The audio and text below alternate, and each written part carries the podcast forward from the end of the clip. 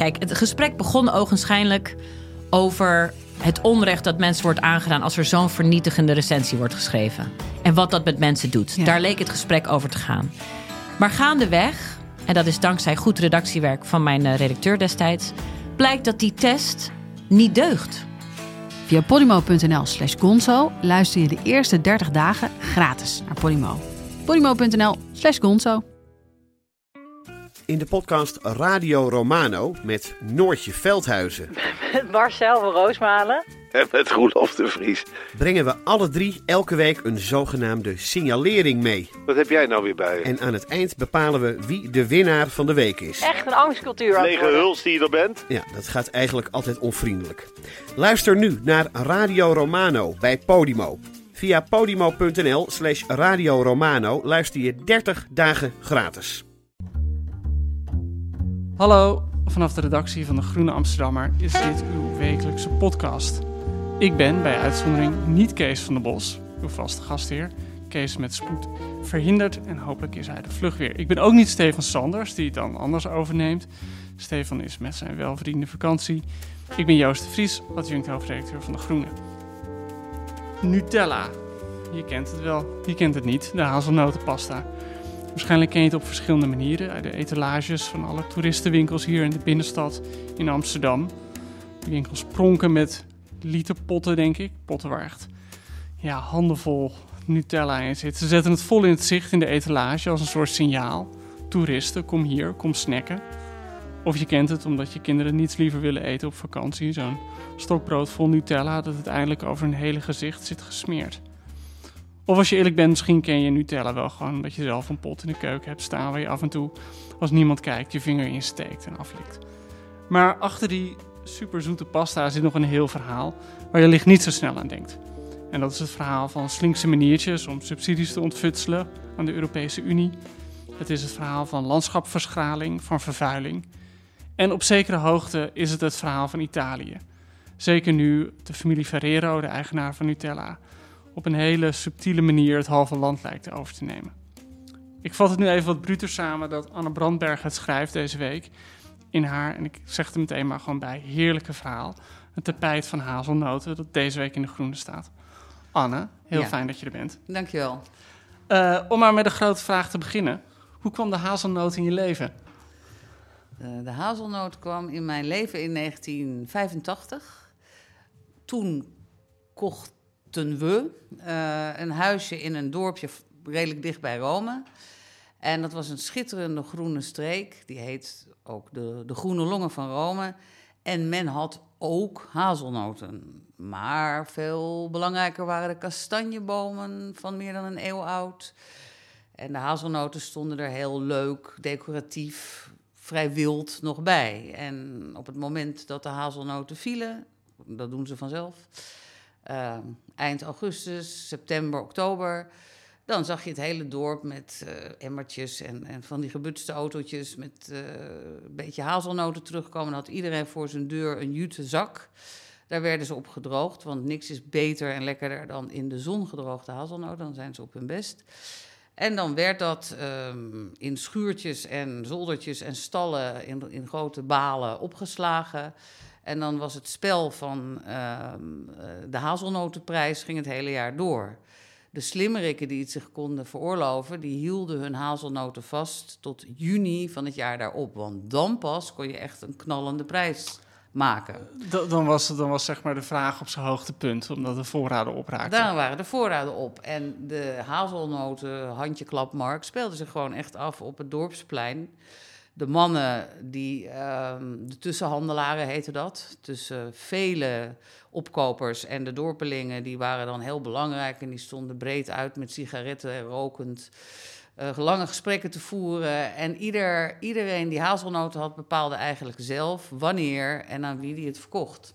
En dat was dus een zeer diverse, Ja. vrije markt. En, en wanneer zo- ben je dat voor het eerst gaan zien veranderen? Ehm, Want dat zeg ik meteen erbij. Dat vond ik ook echt een van de fascinerende dingen in je verhaal. Dat het is een heel groot verhaal, daar gaan we het zo meteen nog uitgebreider over hebben. Wat in Italië niet zo lijkt te leven, op Nee. een of andere manier. Nee. Eh, maar goed, vertel eerst, daar komen we zo, vertel eerst over hoe heb je het zien veranderen. eh, je let er niet op.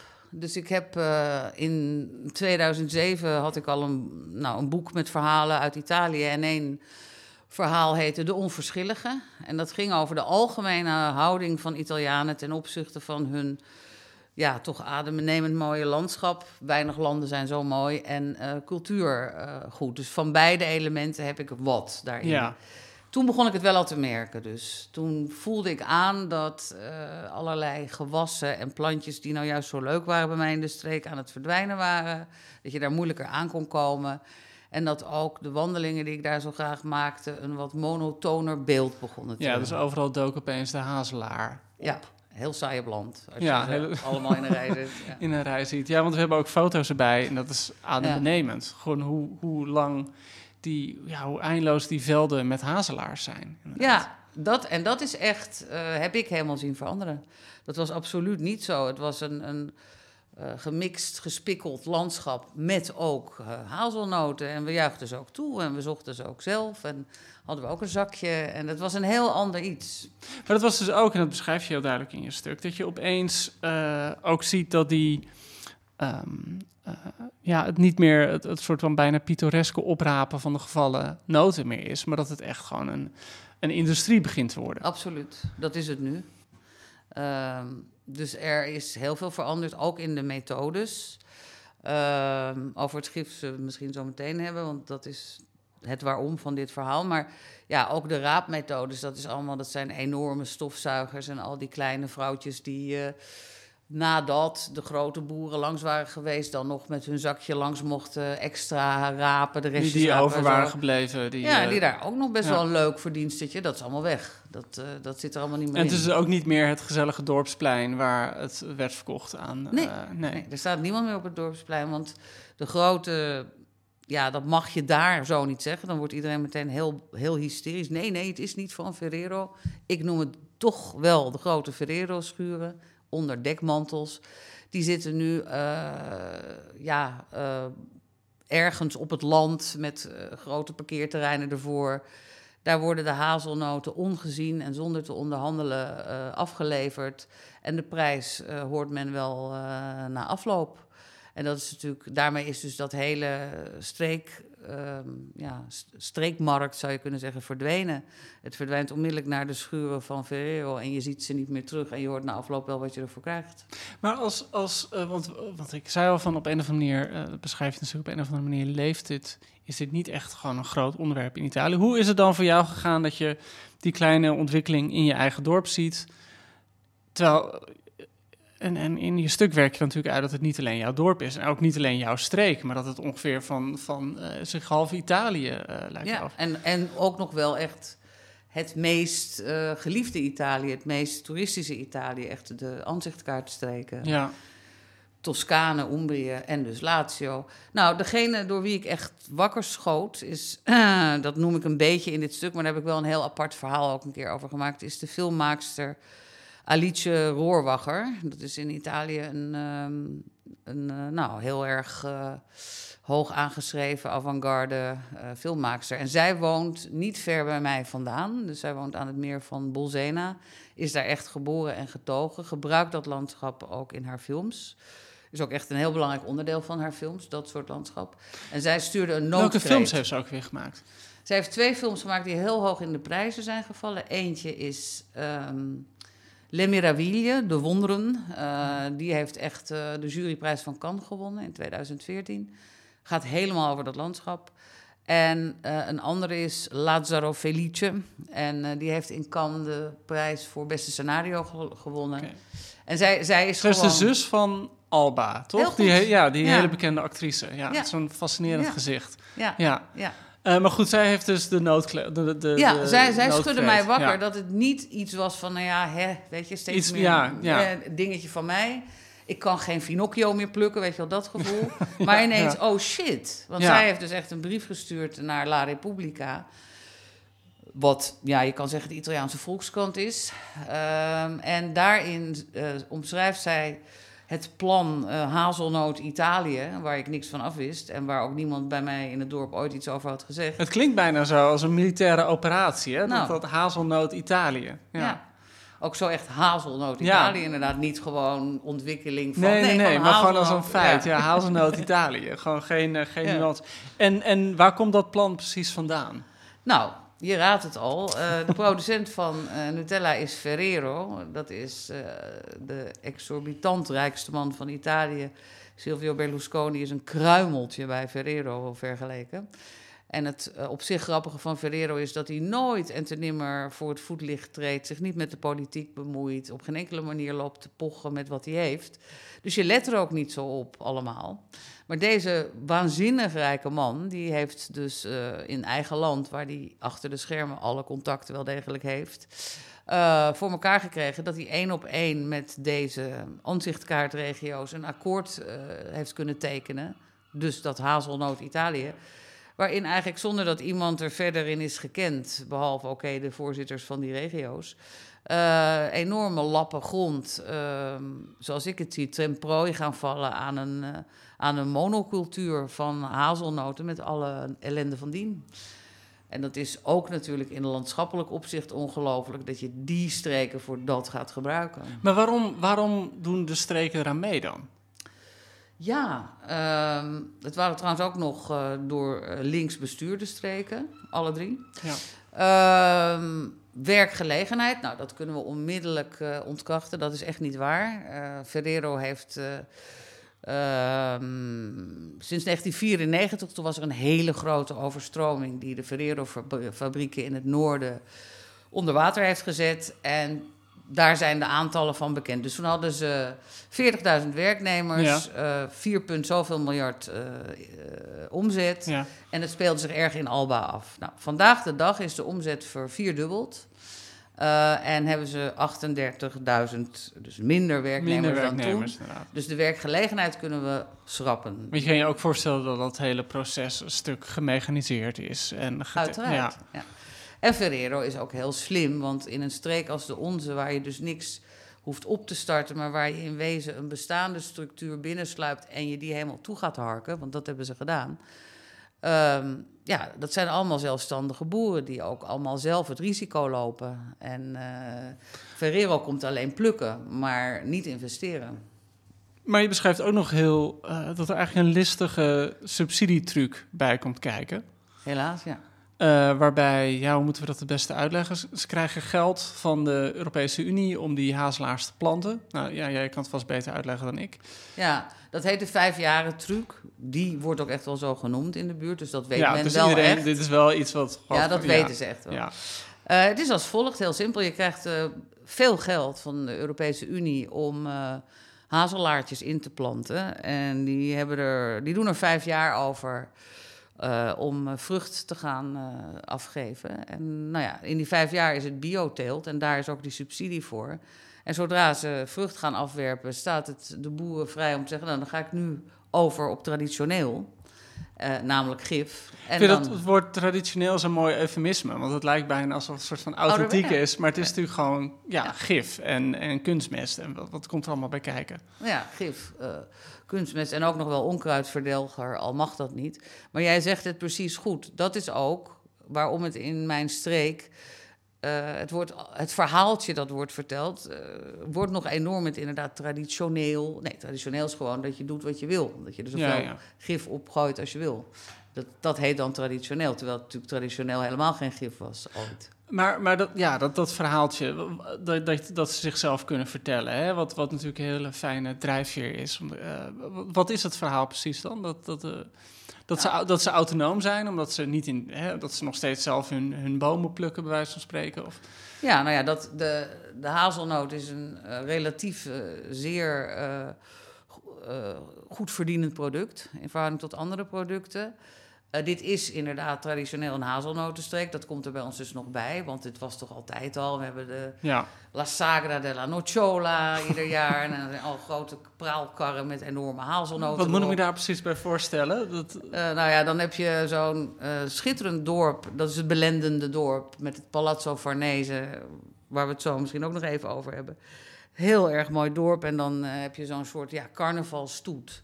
Met enorme karren met hazelnoten en allerlei Ferrero-producten. Dus inmiddels die dan zo in de menigte worden. ja, want. Ferrero heeft natuurlijk nog veel meer dan, dan alleen Nutella. Ja. Moet dat Ferrero Rocher is denk ik een van de andere bekende dingen. Ja, Ja, nou in, in Italië is het zo dat eh, bij alle supermarkten, benzinepompen, maar ook eh, winkeltjes in de, in de grote steden, heeft Ferrero gigantische eigen rekken, eh, die ook op de gunstigste plekken staan. In de supermarkten naast de kassa's met, ik denk wel, mm, 25 producten. En het is allemaal hazelnoot, eh, hoe heet het? eh, Maar is, is Ferrero dan, moet je dat ook een beetje zien als een soort nationale trots?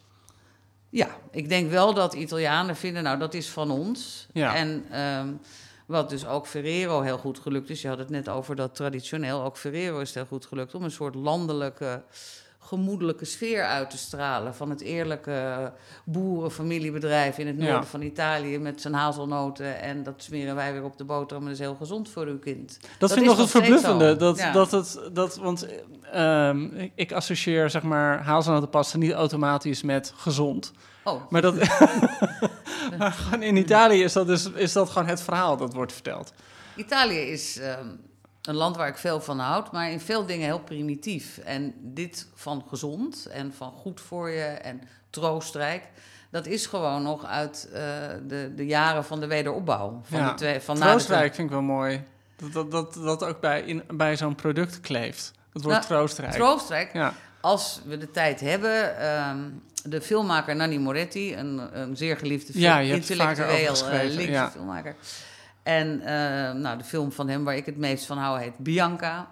En dat gaat over een hele merkwaardige man die ontzettend veel op Nanni Moretti lijkt. Hij speelt ook de hoofdrol. En dan op een bepaald moment gebeurt het dat hij met de vrouw van zijn dromen, namelijk Bianca, de eerste nacht eh, beleeft. Dat zien we allemaal niet. We zien ze gezamenlijk eh, in een bed liggen. Hij schrikt wakker midden in de nacht en ontdekt dus een mens naast zich op het kussen. Waar die met een gil van schrik staat hij naast zijn bed en loopt helemaal spiernaakt naar de keuken. En dan verschijnt er een soort visioen, een enorme pot hazelnoot van drie meter hoog. Hij klimt op een kruk en gaat dan met zo'n ja, met zo'n helemaal wanhopig gezicht, een enorme witte boterham, doopt hij in die, in die, in die pasta en vreet dat door tot de ochtend. En dat is, dat is echt het troostgevoel, dat is het moedergevoel van, van Nutella. Dat is de, de baarmoeder eigenlijk. Ja, en wat zijn, behalve die monocultuur, hè, die, die het landschap eh, ja, verpest, eh, wat zijn de andere gevolgen van die, die, deze ja, megaproductie? Je had het natuurlijk al over het gif, maar wat, wat gebeurt er allemaal dan? Eh, nou ja, een- er zijn heus wel mensen die, die er iets tegen proberen te doen. En één man waar ik erg van onder de indruk ben, die ik ook in mijn stuk opvoer, heet eh, Famiano Crucianelli. Ehm, en eh, hij is zowel eh, chirurg, arts als zeer bekwaam politicus geweest.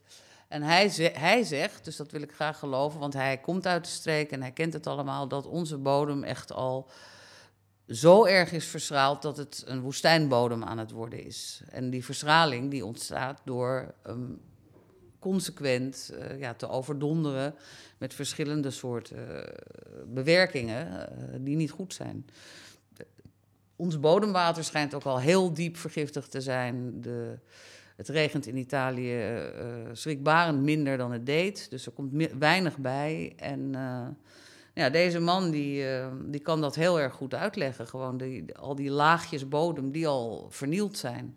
En hij zegt, eh, hij is heus niet de enige, maar eh, biodiversiteit is het natuurlijke eh, geneesmiddel van de bodem voor alle dingen die erop gespoten worden. Als je dat allemaal weghaalt, ja, dan ontstaat eh, Ja. woestijn. Ja, en bovendien verandert het landschap van een natuurlandschap natuurlijk in feite een soort van industrieterrein, Ja. maar dan met bomen. Ja, je moet het gewoon even zien. Want dat zei ook die filmmaakster Alice Roorwacher... die in het begin snapte ze niet zo goed... wat is nou het probleem, het zijn toch bomen? Ja, Eh, ja, want dat, nou, dat is het gekke bij de foto's die we in de groene erbij hebben. Zie je ook gewoon enorme rijen bomen. En een boom is altijd zo'n vriendelijk object om te zien boom. natuurlijk. Ja. Nou is de hazelaar, maar dat maakt niet zo heel veel uit, een struik. Ja. Maar dat maakt niet uit. Het ziet eruit als een boom. ja, ja, ja. een forse struik.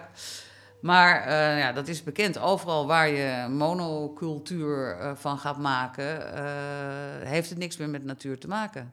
Dus op deze manier hazelnoten telen is geen natuur meer. En je vernielt er dus heel veel andere soorten en een volledig evenwicht uh, van de bodem. En je beschrijft ook in je stuk dat er een, een, meertje is vlakbij het dorp, waar dan maar wordt afgeraden om te gaan zwemmen, omdat het water allemaal een soort van afvalwater is, toch? Ja, nou, het is een prachtig meer. Italië is, heeft ook hele mooie meren. Dit zijn de vulkanische meren op een rij. Dus je hebt het Lago di Bracciano, Lago di Vico, Lago di Bolsena. Dat is echt een soort uh, ja, pokertrio, zeg maar, waar heel veel toerisme ook omheen is. Uh, en dit uh, meer van ons is van deze drie het kleinste, maar was wel altijd het schoonste. Want het ligt het hoogst, dus er kunnen geen rioleringen van dorpen in. En uh, nou, helemaal gevoed door, door natuurlijke bronnen en regenwater. Helaas zijn de oevers rond dat meer plat. En daar staat, want het is de allerbeste bodem ter wereld voor hazelnoten. Dat staat dus afgeladen met hazelnoten tot ongeveer in het water. En vooral al die producten die daarin verdwijnen. En wij dachten maar steeds, goh, vreemd dat je met bultjes uit het water kwam en zo. En daar werden dan allemaal onzinnige excuses voor verzonnen. Ja, nee, dat waren de larven die uit de bomen vielen. Ja, ja, zo. de nee. of zo. Ja. ja. dat waren niet de larven die uit. Dat, dat is roodalg, heet dat. En dat ontstaat door een mix van chemische rotzooi. Ja. Je had het, je had het uh, eerder in het gesprek over dat je in 2007 een boek had geschreven over Italië en dat je het had over het onverschillige. Ja. Waar zit het? Want hè, je beschrijft ook in dit stuk eigenlijk, de, de, en daar moeten we het nu eigenlijk zo over hebben, dat ook als je in je, je dorp hierover gaat praten, dat mensen het eigenlijk niet willen weten. Nee, nee, nee. En je, je hebt echt dat je bij een oude kruidenier langs gaat... die je ongeveer de huid vol scheldt van... sodomieter op mensen, ik wil het hier helemaal niet over razend. hebben. Een heel andere man werd het. Ja, ja. maar waar, waarom willen ze het niet weten? Waar is, dat, is dat onverschillig of is dat wat anders? Waar, nou, in dit geval is het gewoon winst. Want ja. uh, bijvoorbeeld deze kruidenier heeft inderdaad aardig wat hectares... en dat zijn gewoon duizenden en duizenden euro's per jaar. Uh, dus in dit geval is het ook... Uh, ja, omdat ze ervan leven. En dat geldt ook uh, nou, voor, voor bijna alle dorpsgenoten. Uh, het onverschillige wat ik bedoel is ook gewoon schoonheid die er is. Um, ja, als hij nergens toe dient, uh, kan het kapot. En gewoon dingen waar wij flauw gevallen, klein voorbeeld dan. Um, ook in mijn dorp heb je het kasteel van Giulia Farnese. En Giulia Farnese was een heel beroemde dame, want die is op uh, walgelijk jonge leeftijd aangewezen door de Borgia-paus als zijn minnares. En dat heeft ze bijzonder lang volgehouden, wat heel knap was in die tijd. als je echt tien jaar lang de favoriet bleef, dan had je het heel goed gedaan. Had je skills. Ja, dan had je het echt goed gedaan. Ze was ook heel goed in uh, het manipuleren van haar familie richting de macht. Dus haar broer is het verhaal, is, is paus geworden dankzij haar. Dat heeft ze allemaal, enzovoort. Zij, zij was natuurlijk toen ze uitge ja, hoe zal ik het zeggen? Toen ze niet meer van nut was als minnares. Ja. Toen ze uit de gratie was. Uit de gratie was ze voor de familie Fornezen, die andere ambities had, een beetje embarrassing. Dus ze hebben haar een werkelijk schitterend kasteeltje in mijn dorp toebedeeld. Waar zij ook echt uh, ja, landheer, landvrouw van, ja. van werd. Dus ook van de gronden. En dat heeft ze heel goed gedaan. Dus je ziet dat het echt een vrouw was die wat kon, want ze, ze kon dat heel goed. Prachtig kasteeltje. Uh, dat is uh, jarenlang volkomen verwaarloosd, in privéhanden terechtgekomen. En om een lang verhaal kort te maken, dat is nu gewoon door zijn hoeven gezakt. Dus de fresco's met het levensverhaal van Giulia Farnese, waarin ze ook haar emancipatie via ja, een eenhoorn, dat is allemaal weg. En daar wordt in het dorp Inkluis de burgemeester over gedaan van, ja, dak is ingestort. Ja, oud, weg, niet ja, nodig. heel gek, 1400 zoveel, nooit wat aan gedaan. Ja, heel gek. Dus dat is die onverschilligheid ja, die er... Die en dat, terwijl ik echt met tranen in mijn ogen, wat? Ja. ja. En dan, ja, nou ja... Uh, Terwijl in zoveel andere landen het gewoon tot, tot in de vierkante millimeter waarschijnlijk gerestaureerd zou zijn. Dit en, zou een uh, hele ja. Farnese tour kan je daarvan maken. Ja. Dan doe je eerst dat grote palazzo ernaast, in het dorp ernaast. En dan, en dit is ook een heel bijzonder verhaal van die vrouw. Er zijn tv-series, zeer succesvolle tv-series waarin ze wordt opgevoerd. Maar haar echte kasteel is dus gewoon niet meer, kunnen we nooit meer zien. Maar kijk, je schrijft nu over een onderwerp dat, uh, hè, dat, beschrijf je ook in je stuk. Uh, de reacties op in het dorp zijn best fel. Mensen willen dit niet echt weten. Ik vraag me af hoe dat voor jou is. Want ik kan me voorstellen, ben je correspondent in een miljoenenstad als Rome of, of Milaan. En dan kan je redelijk anoniem je gang gaan. Maar ik neem aan dat iedereen jou kent in jouw dorp. En, en uh, hoe werkt dat dan als je zo'n stuk als dit schrijft? Nou ja, deze vraag, dan krijg ik wel weer die knoop in mijn maag die ik ook heb bij dit stuk. Ja, dat eh, vraag ik me ook af wat er gaat gebeuren. Het is een weloverwogen besluit geweest van mijn kant. Ik, ik denk dat. eh, ja, ik weet niet of dit het dorp gaat bereiken. Zou best kunnen. Eh, ja, dingen zijn natuurlijk bedriegelijk makkelijk door Google Translate Ja. te halen. Dat, daar heb ik wel rekening mee gehouden. En eh, nou ja, het verhaal klopt. Dus eh, ik zal alleen zeggen, ja jongens, eh, sorry, maar ik heb hier ooit een huisje gekocht en ik ben ook best wel een geliefde dorpeling, geloof ik. Ik heb altijd meegedaan met van alles. Ja. Maar je, Voor- schrijft, je schrijft niet hatelijk over je dorp of, nee, of nee, cynisch. Of, voor het groen, voor Ja. de natuur, voor het meer. En dat is allemaal kapot gemaakt. En ja, helaas, ik kan schrijven. En ik heb een podium waar ik dat kan doen. En Ja. dan schrijf ik dat op. Vinden jullie het erg? Want jullie verdienen er bakken met geld aan en ik kan niet meer zwemmen en wandelen. ja. Zullen we dat dan tegenover elkaar? eh? Wat, wat zouden ze denk je het ergst vinden aan je stuk? Ehm, nou ja, ik denk eh, om het om zichzelf op deze manier eh, afgebeeld te zien. Dus je komt nu in een blad met een eh, pot met Nutella op de cover met doodshoofden erin. Ja, Ik denk niet dat ze daar vrolijk van worden, want ze eten allemaal ook nog heel enthousiast Nutella. En eh, dan vervolgens zien ze hun eigen landschap. Ja, ik vind prachtige foto's die erbij zijn, maar dat is toch ook een beetje Lord of the Ring-achtig gloomy met van die, van die wolkenslierten en al die haal. Het, het ziet er een beetje uit als Armageddon, zeg maar. Dus Ja. ik denk dat ze heel erg zullen schrikken van zijn wij dit. Dat denk ja, ik. ja, je houdt ze toch altijd een, een spiegel voor. En Ja. dat is niet altijd even... Bij niemand, bij iedereen kan dat altijd schrikken zijn, hoor. Om zo'n zo'n spiegel ineens te zien. Ehm, je noemde net al eventjes... eh, want je had het over het Farnese kasteeltje. Maar iets verderop is dus nog een nog groter, nog mooier palazzo. Ja. En dat, dat werd dus, vertelde hij volgens mij net, echt gebruikt door Nutella zelf. Ja, ja nee, dat, dat was echt eh, nou, een paar maanden geleden, dus deze zomer. Het eh, prachtige Palazzo Farnese van het belendende dorp, wat we dan nu ook Ja. maar even gaan noemen, dat heet Caprarola. Eh, dat is een eh, nou ja, wereldberoemd, schitterend exemplaar van een renaissance residence, zo op heel hoog niveau, met een enorme lab, tuinen en gronden erachter, wat, een lusthof.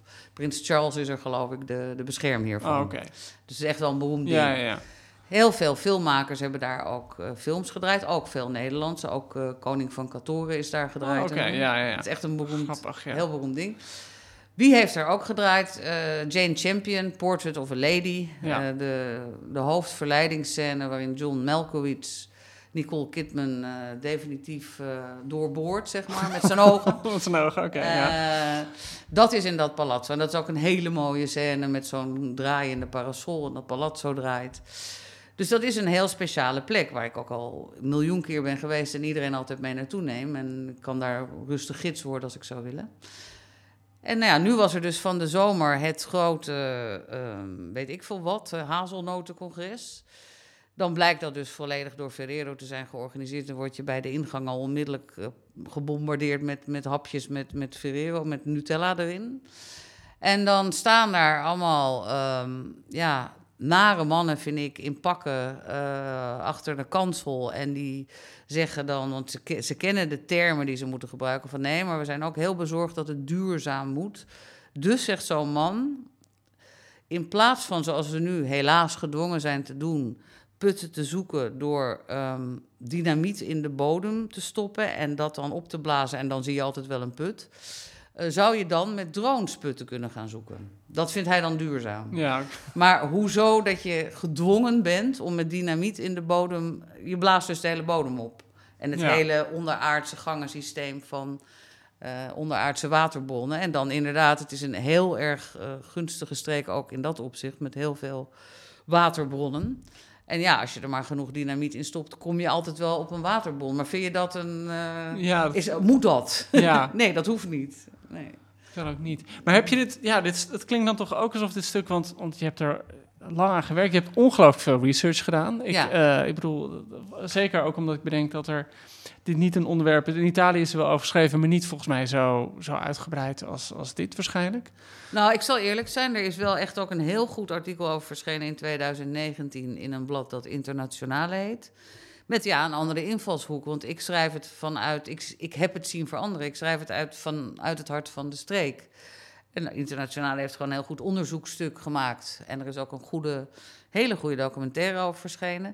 Maar ja, dat zijn allemaal super linkse bladen en, en linkse programma's. En dan kijkt een heel klein clubje mensen en dan komt Ferrero weer met een heel flauw, uh, want die laten zich nooit interviewen, nooit uh, antwoord geven, met een heel flauw briefje na afloop waarin de meest ja, overduidelijke onzin wordt verteld. Uh, zo van, ja, de hazelnoot stond op het punt van verdwijnen en wij zijn, dankzij ons, is, nou, dat was echt niet zo. Sorry, de, de, de panda onder de noten. ja, onder de noten. Maar, is het dan, maar is het dan uiteindelijk heel erg ook een wedstrijd wie vertelt het beste verhaal? Ja, nou zeg je precies, dat is het punt. En het, het echte verhaal over het voetlicht krijgen is deze tijden overal heel moeilijk met alle bronnen die mensen hebben. En uh, nou ja, ook wel uh, moeheid, denk ik, om, uh, om het echte verhaal nog te willen horen. Maar in Italië is het echte verhaal over het voetlicht krijgen ja, bijna onmogelijk. En, Waar, waarom is het zo onmogelijk? Is het omdat de media ook zo opgedeeld is in pro en contra links-rechts? Of is ja, dat anders? Ja, bijvoorbeeld als nu, zoals um, gedacht wordt, uh, rechts weer uh, heel groot op gaat winnen, is dat heel slecht nieuws voor dit. Want dat, dan Salvini, uh, die, dat is de man van de anti-vluchtelingenman, die, laat, die maakt voortdurend filmpjes van zichzelf met dat hij een broodje Nutella zit te eten, want dat is een echt Italiaans product en ik ben een echte Italiaan. Dus daar kom je er nooit doorheen met dit verhaal, want dat... Het, het, is precies wat jij zegt, het verhaal. Hoe krijg je, ik heb nou dit verhaal geschreven, maar wie gaat dat tot zich nemen? Anna, dankjewel. Heel fijn dat je er was. Deze week ook in De Groene een heel bijzonder stuk over de executies in Myanmar van vier dissidenten. En wat Minka Nijhuis beschrijft is hoezeer het leger eigenlijk de controle kwijtraakt. En dat deze executies niet een teken zijn van hun macht, maar van hun zwakte. Ook in de Groen een heel bijzonder essay van Mineke Schipper, uh, beroemde, gerenommeerde letterkundige, die een prachtig stuk heeft geschreven over hoe de watersnood door de millennia heen altijd al onze grootste angst is geweest. Volgende keer hopelijk is Kees van der Bossen weer. Ik was Joost de Vries, ik was en ben Joost de Vries. Deze podcast werd geproduceerd door Daan Stoop en Gaia Kemoes. Alle stukken die ik noemde zijn te beluisteren en te lezen op www.groene.nl en op www.groene.nl voor een prikkie, dames en heren, kunt u ook een abonnement nemen, uiteraard. Tot volgende week.